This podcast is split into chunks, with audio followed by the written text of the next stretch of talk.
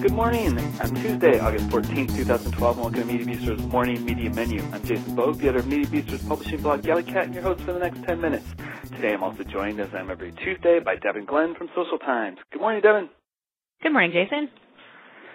Had a little bit of uh, news from the social media world yesterday. It turns out that Google has decided to acquire Frommer's, um, the travel book publishing company uh, from Wiley. Um, Wiley has been looking to unload these properties, saying they weren't part of their business model anymore, and Google's going to pick it up. What do you think they're going to do with it, Devin?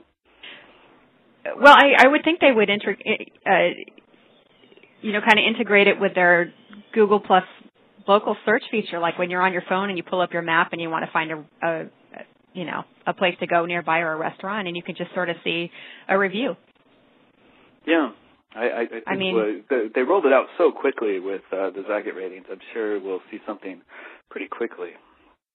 It's so old-fashioned to me. I mean, you've got TripAdvisor, you've got Yelp, you've got uh, Foursquare, all of these other sites that will have, you know, have a fancy algorithm to tell you based on what you already like, what you where you should go next, or reviews from your friends. And this is just flat out, nope, here you go. We're going to tell you what the professionals think of this place. So it's good news for writers. Yeah, it's actually bad news for the editorial staff. I also saw yesterday that it looks like um, a lot of the digital staff is going to be sacked. Um, that's the first reports coming out.